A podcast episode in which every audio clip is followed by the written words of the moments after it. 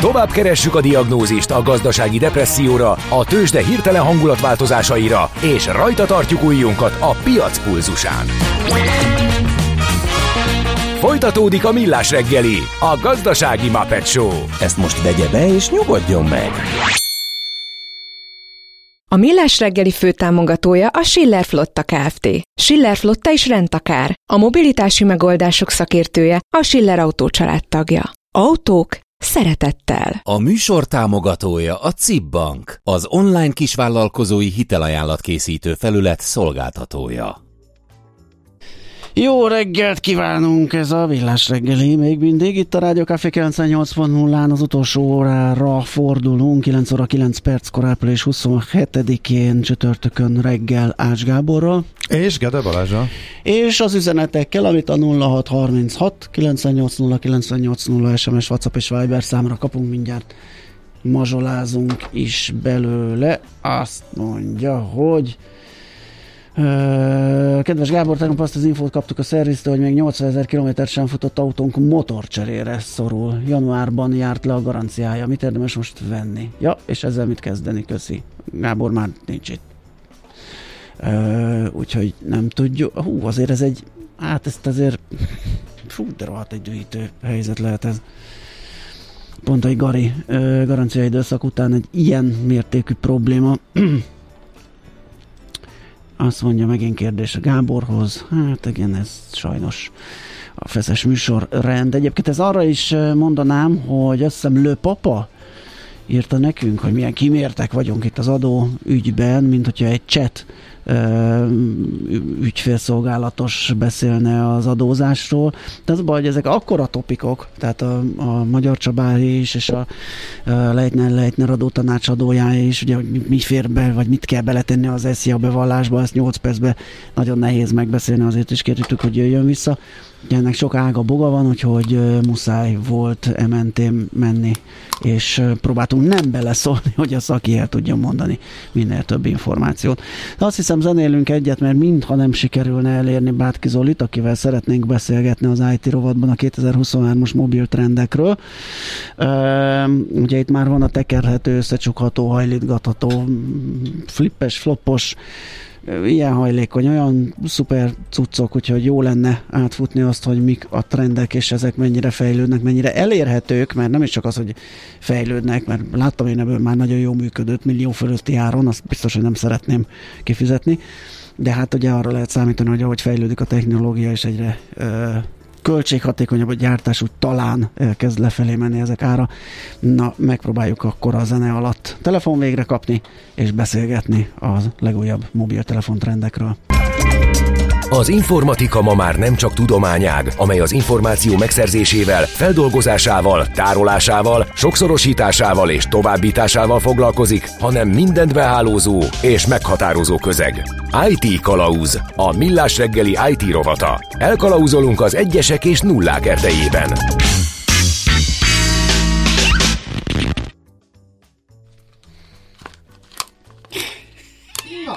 Kap föl azt a fülest.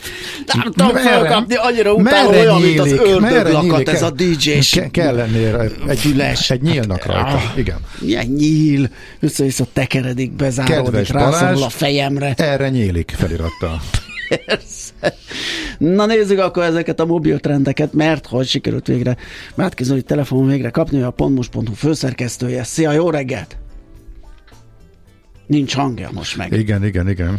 Mindjárt lesz. Nagyon jó, megvárjuk. Igen. Tehát... Jó reggelt. Haló. De jó. Haló. Hát nem fogunk egymás szavába vágni. Oké. Hát akkor... Még egy zene. Ismét még egy zene, és egész addig megyünk, amíg el nem köszönünk, aztán vége a mai műsornak, viszont hallásra mindenkinek nagyon szép napot, nem lesz itt semmiféle beszélgetés most már. De biztos, hogy lesz, nagyon igyekszünk rajta most már szerintem. Egy pillanatra már sikerült összehozni a kapcsolatot, úgyhogy innentől már szerintem csak egy paraszt hajszálnyi választ el minket, úgyhogy még néhány pillanat türelmet kérünk. Hát, hogyha minden igaz, akkor itt a telefonvonalunk túlsó végén Bátki Zoltán, a pont-most.hu főszerkesztője, de már félve szólok bele, hogy jó reggelt, szervusz. Nem, teljesen minden igaz. Jó, teljesen azért hívtunk Zoli, hogy elköszönjünk. Köszi szépen, hogy elértünk. Dolgozunk ezen egy negyed órája, és elfogyott az időnk sajnos. Na, jó hangzik. Jó, azért egy kevés maradt ahhoz, hogy átnézzük, hogy így 2023-ban ezek a mobiltelefon trendek hogyan alakulnak. Kifejezetten kíváncsiak vagyunk ezekre az új trendekre, az összecsukható, hajlítgatható. Korábban tavaly teszteltünk ilyet, nagyon tetszett, de hát az ára az nem sima földi hollandónak való. Mi abba bízunk, hogy itt is lesz fejlődés, meg költséghatékonyság, meg blablabla, és akkor majd leesik egy 100 000 forinttal, vagy nem tudom mennyivel. Na, hogy állunk? Mire számítsunk idén? Szerintem nagyon nagy változásokra még nem érdemes. Már csak azért sem, mert ugye egyelőre technológiailag sem jött olyan hatalmas újdonság, tehát egyelőre ott tartunk, hogy mindenből megint jön egy generációval újabb, egy processzorral gyorsabb és hasonlók. A kamera az valószínűleg megint mondjuk 2 megapixellel nagyobb, vagy éppen kap egy új éjszakai fotózós módot. És hát már nem a 4-et egymás mellé rakjuk, hanem mondjuk körbe-körbe csillagalakzatba, vagy valahogy. Igen, igen. Körülbelül meg, hogy most máshogy fog kilógni hátul, amiért billegni fog az asztalon. Tehát igazából ezt tudja egyelőre. Nem nagyon lát senki ilyen óriási új trendet előre. A hajtogatós telefon az továbbra is egyelőre hát mondjuk a kísérleti stádiumból kilépett, tehát azért most már lehet látni egy-két olyan kínai gyártót is, ami elkezdett ilyesmiket csinálni, de hát lássuk be, hogy ettől azért ez még egy elég ilyen is kategória marad, és nem lesz olcsóbb sokkal. Most például pont azt mondják, hogy a legújabb Apple telefon garnitúra, ami ugye megint majd valamikor szeptember környékén érkezik, az állítólag még az eddigieknél is drágább lehet. Ez persze ugye egészen odáig nem kell készpénznek venni, amíg megjelenik, mert ugye az Apple-nél tényleg csak onnantól lehet bármit készpénznek venni, hogy le van írva, de olyan elemzők mondják, akinek általában bejönnek a dolgai, hogy most bizony különböző alkatrészellátás és válság és meghalunk mind miatt egy kicsikét még srófolni is fognak az áron, ami hát ugye azért csúnya dolog, mert ez kint is egy elég érzékeny dolog, és hát mire Európába eljön, azon belül Magyarországra eljön, kifizetjük rá az áfát, vámot, minden egyebet, az hát nem lesz egy olcsó játék. Aha. De igazából ami most menni fog, azok a telefonok és azok a gyártók, akik meg tudják lovagolni azt a trendet, amit viszont elindult egy pár éve, hogy elkezdtek középkategóriás telefonba minél több olyan jellegű funkciót bezsúfolni, ami eddig csak felső kategóriában volt elérhető. Tehát lehet, hogy nem a legultrább processzor lesz benne, és lehet, hogy nem 8 gigaram lesz benne, hanem csak 4, viszont ugyanúgy lesz benne több telefon, ugyanúgy tud egy csomó extrát, és ezeket viszont azért még mondjuk hát most nagyon nem merek pénzeket mondani, most tankoltam az előbb Magyarországon nincs ideje, és egy kicsit elcsodálkoztam. Na mindegy, de szóval, hogy éppen ezért nehéz árakat mondani, de szóval ez nem a 800 000 forintos kategória lesz, mint egy új nagy iPhone, hanem mondjuk ilyen 200 környékért már lehet olyan telefont venni, amit nem rejtegetsz, miközben telefonálsz. Mi a helyzet a kínaiakkal? Mármint azokkal a kínaiakkal, amik ilyen bejáratott márkák, tehát nem a hátsó sor, amit kimondani se tudunk. Igen, hát Huawei továbbra is szív ugye a különböző szankciós politikával. Annak ellenére egyébként érdekesen nem adják föl, pedig állítólag, tehát hogy nagyon, tehát az egyik legnagyobb bukást produkálták ugye az elmúlt években pénzügyileg, bevételileg minden szinten, de állítólag ők most továbbra is tolják, és hogy micsoda új technológiákat alkotnak meg hasonló. Nem tudom persze, hogy ebből mennyi az ilyen saját mentős marketing meg egyebek, viszont azért van egy csomó olyan nagyon följött gyártó, tényleg a Xiaomi-tól kezdve az összes ilyen OnePlus és egyebek, amik egyébként valamilyen szinten össze is vannak ám fonódva, tehát már én sem tudom követni, hogy melyiknek a leány és testvérvállalata. Igen. De talán egy picit mindegy is, viszont ezek most már kezdtek olyan szinten följönni, hogy megbízhatóak, hogy nem az van, hogy egy ilyen kínaiból átgründolt rendszer van, amiben a menüpont almenübe megyünk, és hirtelen nem értjük, hogy mik ezek a furcsa rajzok a karakterek helyett. Szóval igazából ezeket most már itt szép lassan megéri. Uh-huh. Jó, akkor még azt beszéljük meg, hogy esetleg a szolgáltatói oldalról mi a helyzet, lehet-e ott komolyabb akciózásra számítani, ugye egy ideje már eléggé, ahogy mondjam, nem volt, nem olyan nagy deal már, ugye, amikor szolgáltatótól veszünk, korábban az volt, egy kis hűségnyilatkozattal lehet-e ebben változás például, így hogy a beszerzési oldalt nézzük?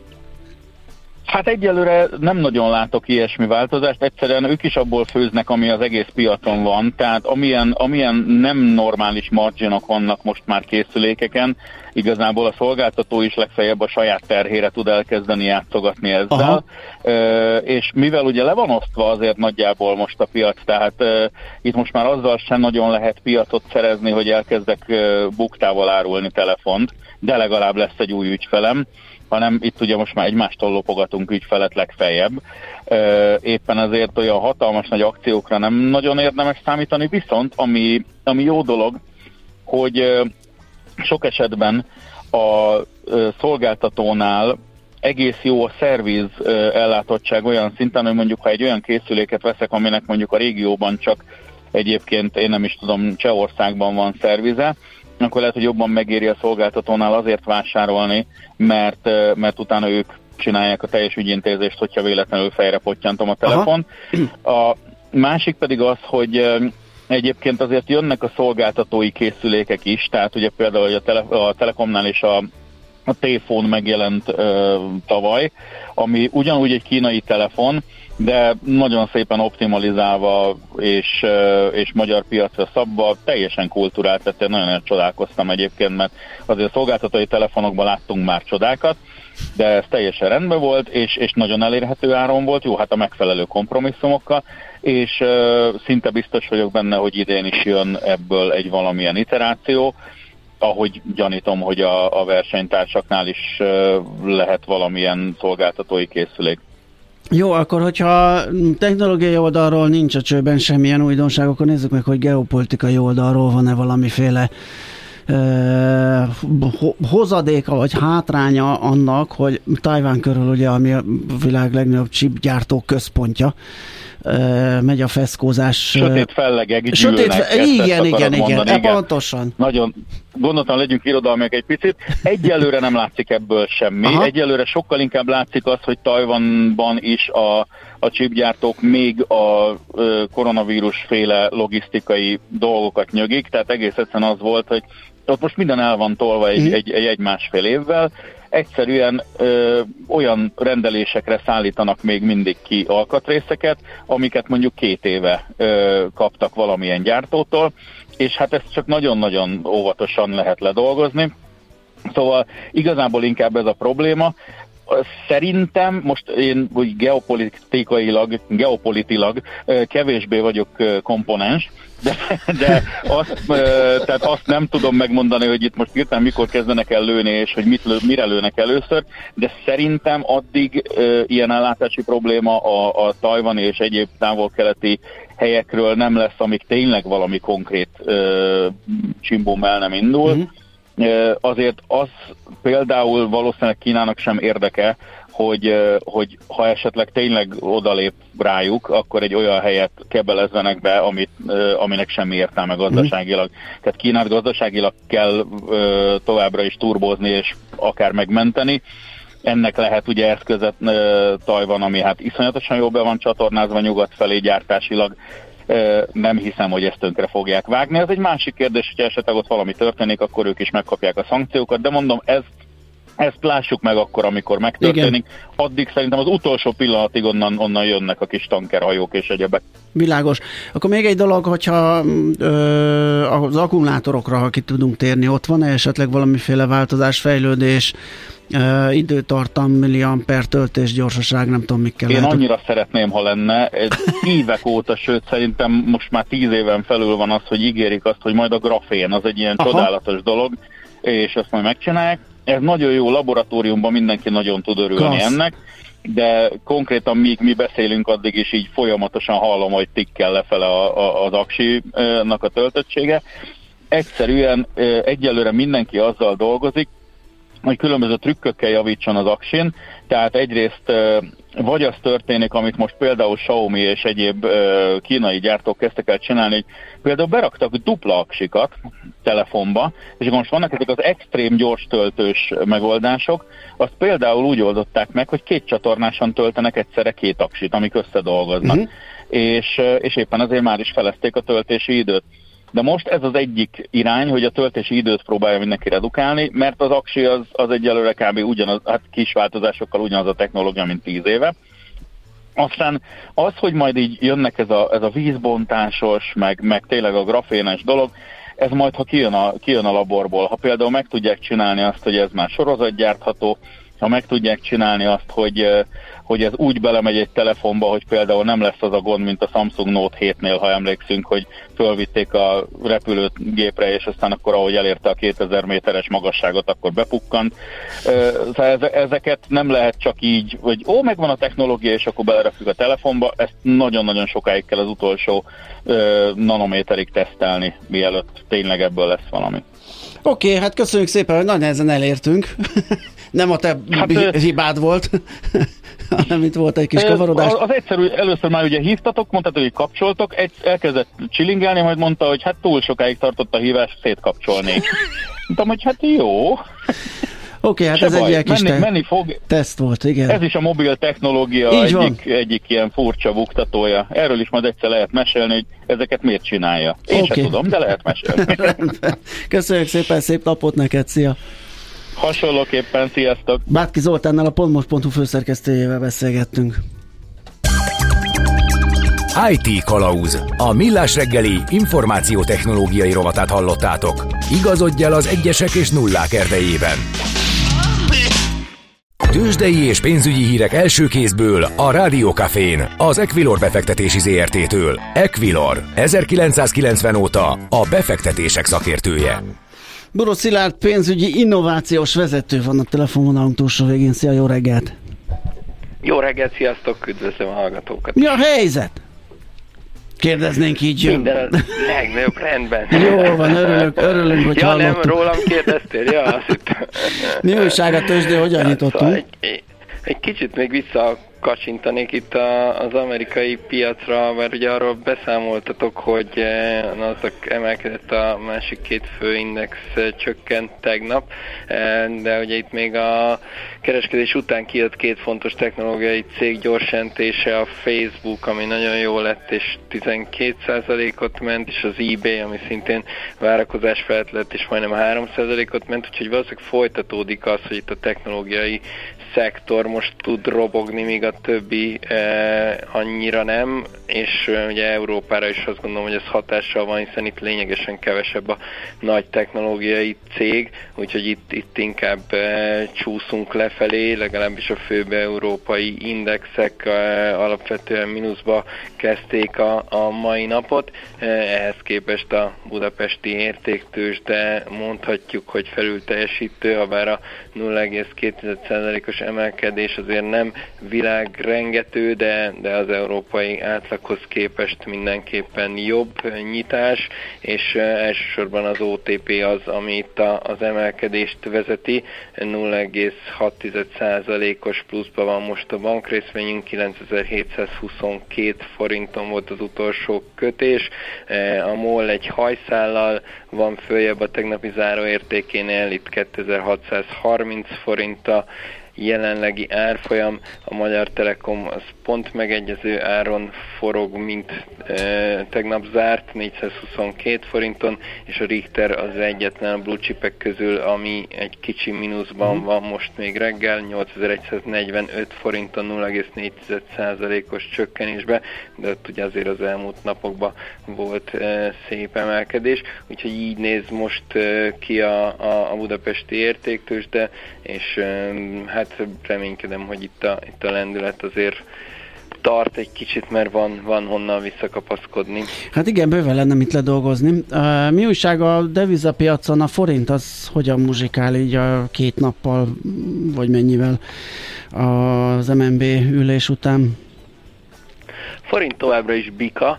373,50 most az euróval szemben, és 338,20 körül a dollárral szemben, úgyhogy sikerült visszatérni, vagy közelíteni újra a 370-es eddigi rekordszinteket, vagy az elmúlt időszakban rekordszinteket, és hát ugye már erősen megy a találgatás itt a jegybank következő döntésére vonatkozóan, éppen a Bank of America adott ki, azt hiszem, egy jóslatot, hogy szerinte 100 bázispontos csökkentés lehet az overnight kamatba a következő jegybanki ülésen.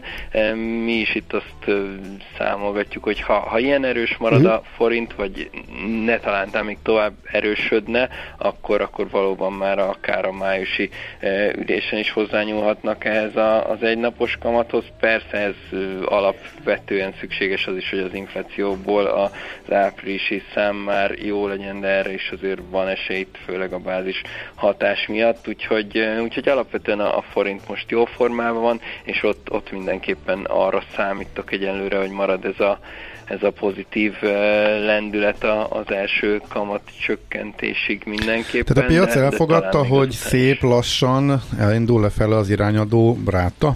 Ezzel? Ez végül is egy ilyen teszt volt?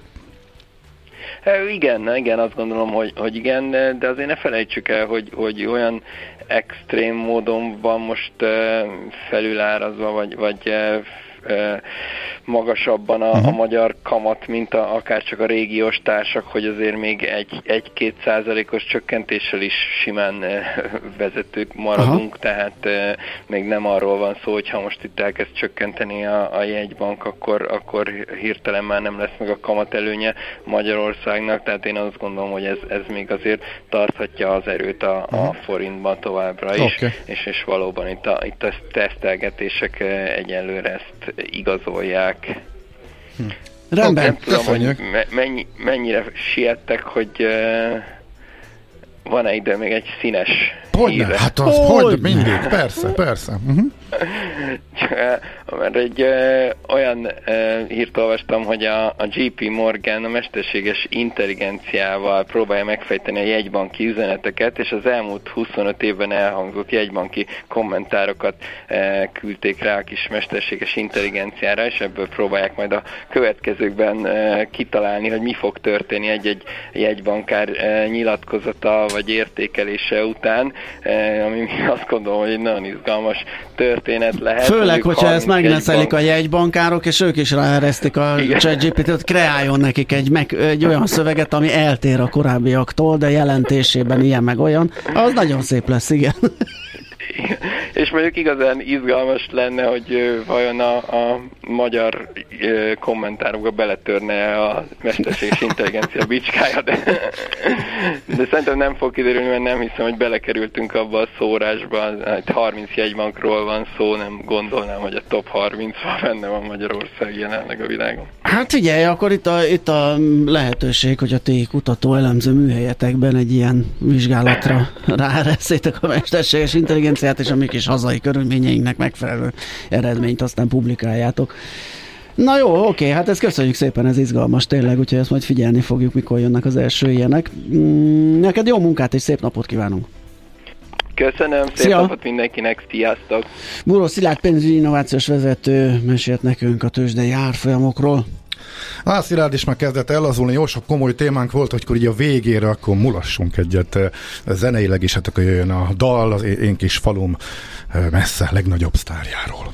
Tőzsdei és pénzügyi híreket hallottatok a Rádiókafén az Equilor befektetési ZRT-től. Equilor, 1990 óta a befektetések szakértője.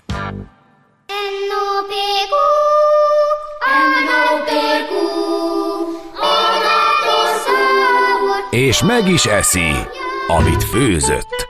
Trendek, receptek, gasztronómia és italkultúra. Hedonista ABCD a Millás reggeliben. Jön május 1-e, pillanatokon belül itt lesz a hosszú hétvége, és hát mi másról lehetne egy gasztro rovatban beszélgetni, mint a sör és a virsli párosáról. Ez egyben annak is a ünnepe, nem csak a munkáé.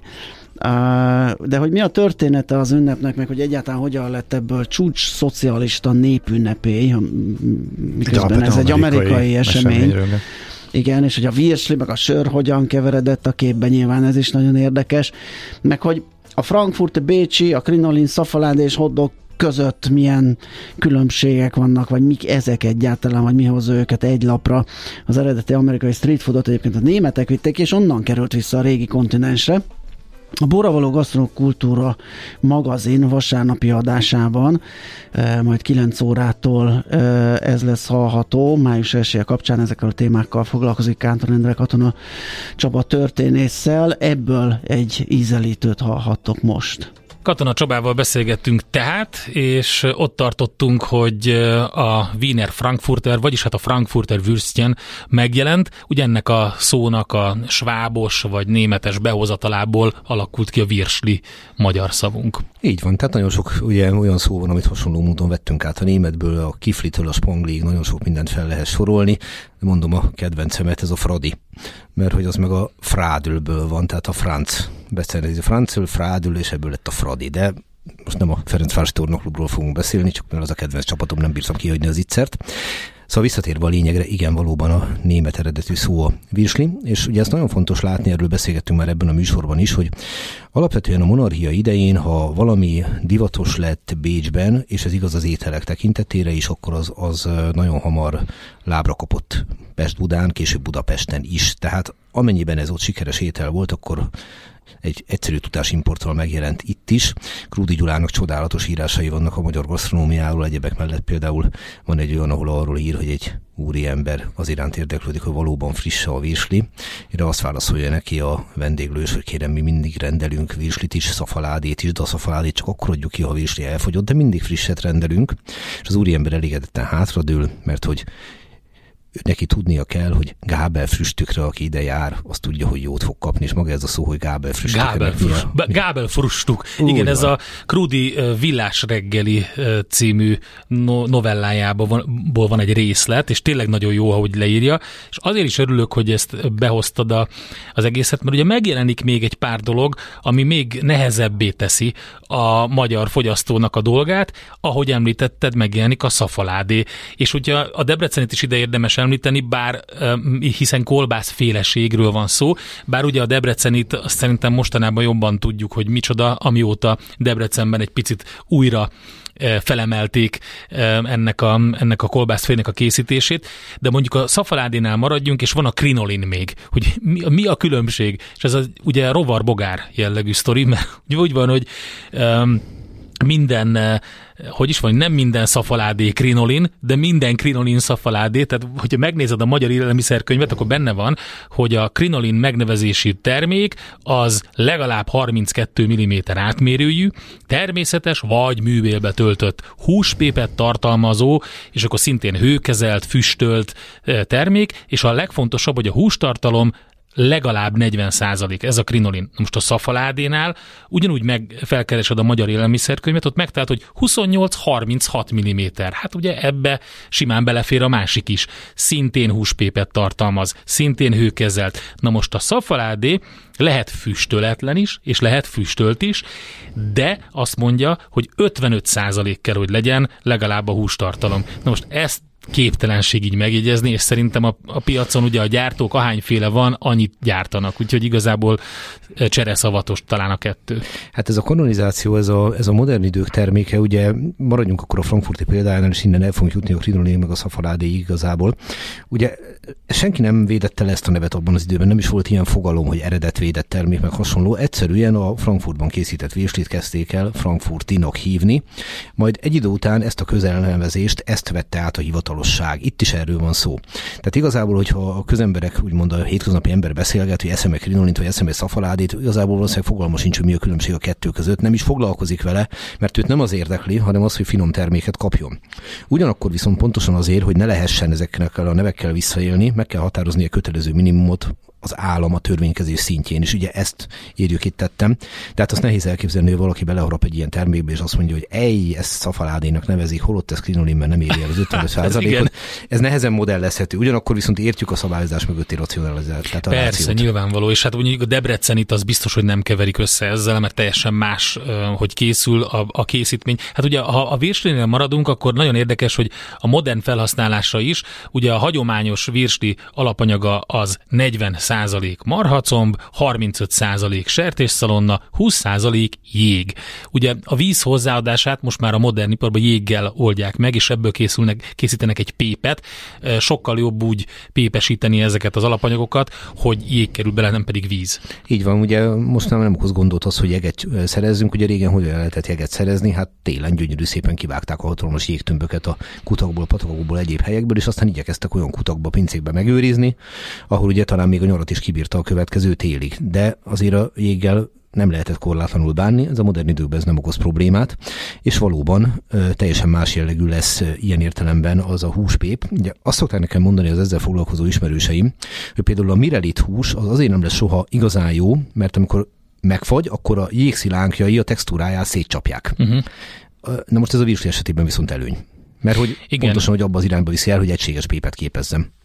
És talán a másik lényeges, hogyha visszatérünk Láner személyére, az a füstölés. Tehát, hogy mostanában ugye lehet különböző módszerekkel füstízt hozzáadni, de valójában ez egy füstöléssel készült étel volt, és nem is nagyon kellett főzni ezeket, mert ezek készen voltak. Ez egy kifejezetten fontos dolog a mai napig, hogy azt mondják, hogy nem főzzük, hanem melegítjük. Tehát a forró vízben egy pár percet tölt el, klasszikusan a frankfurti, de igazából a bécsi virsli is, és hát mindenki megtapasztalta már, hogyha elhibázza ezt, akkor szétpukkad. Ez nem volna az élvezet értékéből ugyanúgy finom, de az a klasszikus roppanás az nem akkor történik meg, amikor beleharapok, hanem hát már ott magába a főzőedénybe, ami semmiképpen se szerencsés. Tehát mindig egy pár percet kell eltölteni benne, illetve én hallottam még egy olyan szakmai titkot, hogy ahol nagy üzembe készítik ezt, mondjuk a majálisokon, ahol hatalmas kondérban ázik 100-200 virsli, ebben mindig van 2-3 olyan virsli, vagy legalább egy, attól függ, hogy mekkora mennyiséget dolgozunk, amely gyakorlatilag reggeltől estig ott fő a vízbe. És mi ennek a titka? Hát szegény áldozatul esik annak, hogy ezt a főzővizet kvázi fűszerként megízesítse, és ezáltal zamatosabb lesz az mindazon szerencsésebb sorstársa, akiket pedig direktbe megesznek. Vasárnap 9-től hallható tehát a Borra való gasztrokultúra magazinban a teljes beszélgetés Katona Csabával, május 1-éről, munkáról, sörről, virsliről. A Millás reggeli gasztrokulturális XYZ-je nagy evőknek, nagy ivóknak. Egészségünkre! Na, nagy evők, nagy ivók, pont jókor megjött Fehér Marian. Szia! Hello. Jó reggelt! Átkötés, nagy evők, nagy ivók. Igen, boldog nem tudtam, hogy hova soroljalak, de egyikbe se férsz bele. Igen. Ma ünnepled? Igen. Tényleg? Mondtam, Balázs, látod? Úristen, húztuk a gyufát akkor. Majdnem, csak majdnem húztuk ki a gyufát. Ja, nem hallottam. Jaj, de jó, akkor nem hallottam. Nem lettem dorongolva, illetve a hallgató által egyébként, aki utólag írt, hogy nagyon jól szórakoztak a feleségével ezen, hogy a Mariannokat nem köszöntöttük. És hát mondjuk elnézést, és hogy? Úgy, hogy mondtam, hogy Zita a főnévnap, és hogyha a Mariannok reklamálnak, akkor reklamálhatnak a poppeák is, a pintyőkék is, és a petúniák is. De aztán a végén arra jutottam, hogy inkább mindenkit megköszöntöttem, mert én nem akarom ezt magamra húzni, ezt a problémát, meg hogy...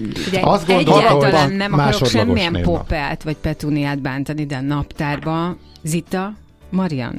Ez benne van. Tehát nem Zita, Marian, Poppel, Petunia, de egyébként de. Isten éltesen mindenki... Te vagy az 5. Milyen 5.? Nézzél már meg egy asztali Anasztáz, Áris, Ariszti... Nem a Viki naptárt kell nézni, hanem az asztali naptárt. Nyomtatásban nézd meg, jó? Nyomtatásban. Csak a két fő névnapos van ott. Bizony.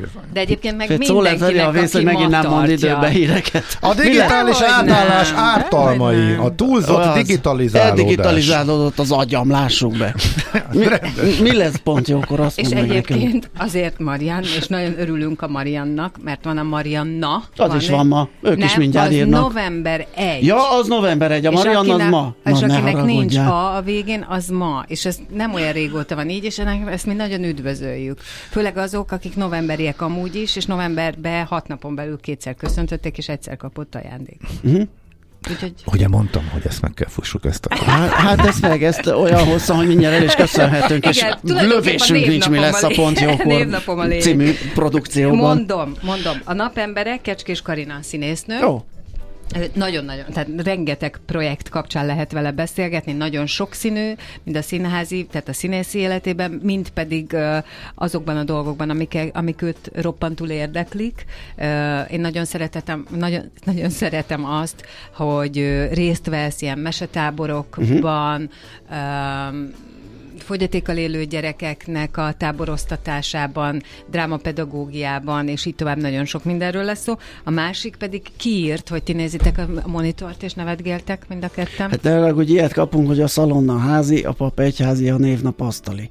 A Boris asztali. Isten éltessen kedves műsorvezető.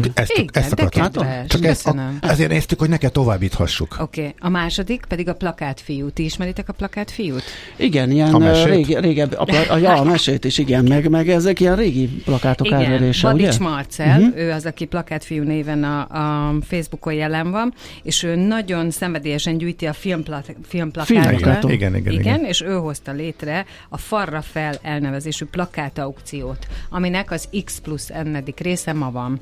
És ez egy árverés, aminek az a célja, hogy a plakát grafika, mint önálló művészeti ág méltó helyre kerüljön itthon is, és az emberek rájöjjenek, hogy ez milyen jól mutat otthon. Igen, a lakásban, nagyon jó. És nagyon-nagyon jók az idei plakátok, én már láttam film, művészet, minden, és akkor ezekről, meg ezeknek a történetéről fogunk beszélni, mert ha egy plakát beszélni tudna, ugye? Igen, kiváló témák, kiváló vendégek. Így, és Zsolt, köszönjük szépen mindenkinek, köszönjük a jelenlétet, el kell búcsúznunk, mert az idő elszaladt, viszont hallásra, holnap ismét Millás reggeli fél héttől. Sziasztok!